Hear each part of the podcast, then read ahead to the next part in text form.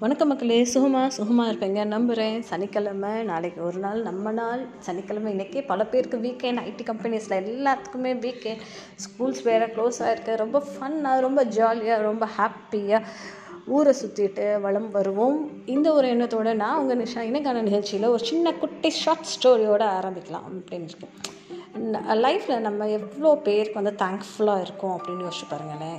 இந்த கதை வந்து அதை பய மையப்படுத்தி தான் இருக்குது ஒரு சின்ன பையன் இருந்தானாமா? அந்த சின்ன பையனுக்கு ஒரு அப்பா இருந்தாங்களாம்மா ஸோ இந்த அப்பா வந்து யதார்த்தமாக நடந்து போயிட்டே இருந்திருக்காரு. அதில் வந்து ஆப்போசிட்டில் ஒரு லேடி வந்து திடீர்னு வந்து ஒரு போலீஸ் மேனை கூப்பிட்டு வந்து இந்த ஆளை வந்து அரெஸ்ட் பண்ணிட்டு போயிட்டாங்களாம்மா இந்த ஆளுக்கு ஒன்றுமே புரியல. எதுக்கு நம்மளை அரெஸ்ட் பண்ணாங்க? என்ன விஷயம் அப்படின்றதே அவர்னால வந்து கண்டுபிடிக்கவே முடியல. அப்போது அந்த லேடி வந்து ரொம்ப அழுது புலம்பி அந்த போலீஸ் மேட்டை சொன்னானா இவன் வந்து என் பர்ஸை திருடிட்டான்.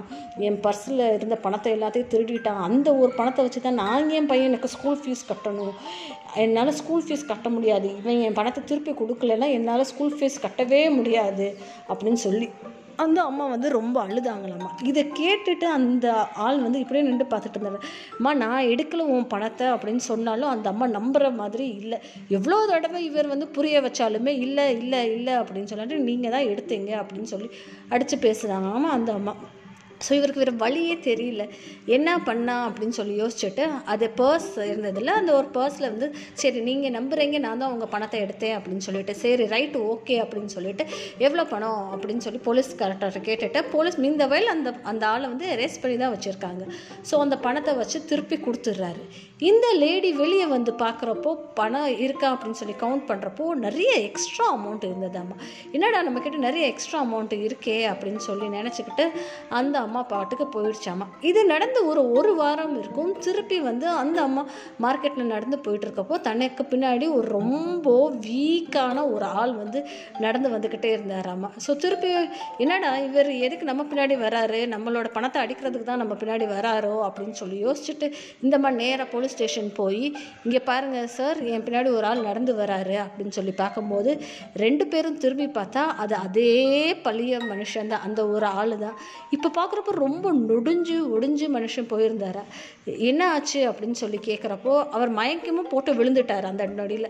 அப்புறம் ஐயோ இவர் மயங்கி விழுந்துட்டாருன்னு சொல்லி ரெண்டு பேரும் போய் அவங்கள தண்ணி தெளித்து விட்டு எழுப்பி விட்டு பார்க்கும்போது அப்போது அந்த போலீஸ்மேன் சொல்கிறாராம் இவர் ஆக்சுவலாக உன் பணத்தை திருடலை அப்படின்னு சொல்லி சொல்கிறாரா அதுக்கு அந்த லேடி ஆமாம் சார் நானுமே அப்படி தான் ஃபீல் பண்ணேன். என்ன எனக்கு என்ன பண்ணுறதுன்னு தெரில ஏன்னா பர்ஸில் வந்து நான் வச்சதோ ஐயாயிரரூபா ஆனால் எனக்கு அவர் திருப்பி கொடுத்ததோ பத்தாயிரரூபா பத்தாயிரரூபா பணம் இருந்தது சார் அப்படின்னாரு.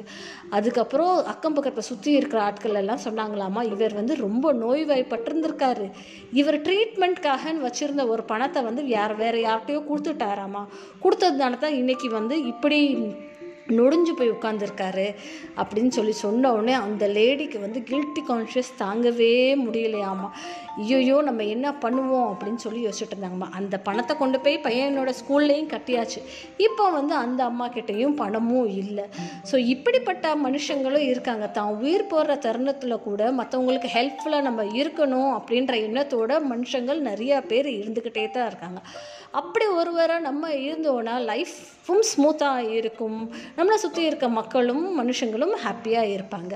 ஸோ இந்த ஒரு சிந்தனையோட நான் உங்கள் நிஷா விடைபெறுகிறேன் அதுக்கு முன்னாடி ஸ்பாட்டிஃபை ஆப்பை நீங்கள் டவுன்லோட் பண்ணியிருந்தீங்களா மறக்காமல் அந்த பெல் பட்டனை ப்ரெஸ் பண்ணிக்கோங்க. நான் எந்த ஒரு எபிசோட் லேட்டஸ்ட் எபிசோடாக இருந்தாலுமே உங்களுக்கு நோட்டிஃபை ஆயிரும். கூடவே அந்த ஸ்டாரையும் கிளிக் பண்ணிக்கோங்க. தேங்க்யூ மக்களே.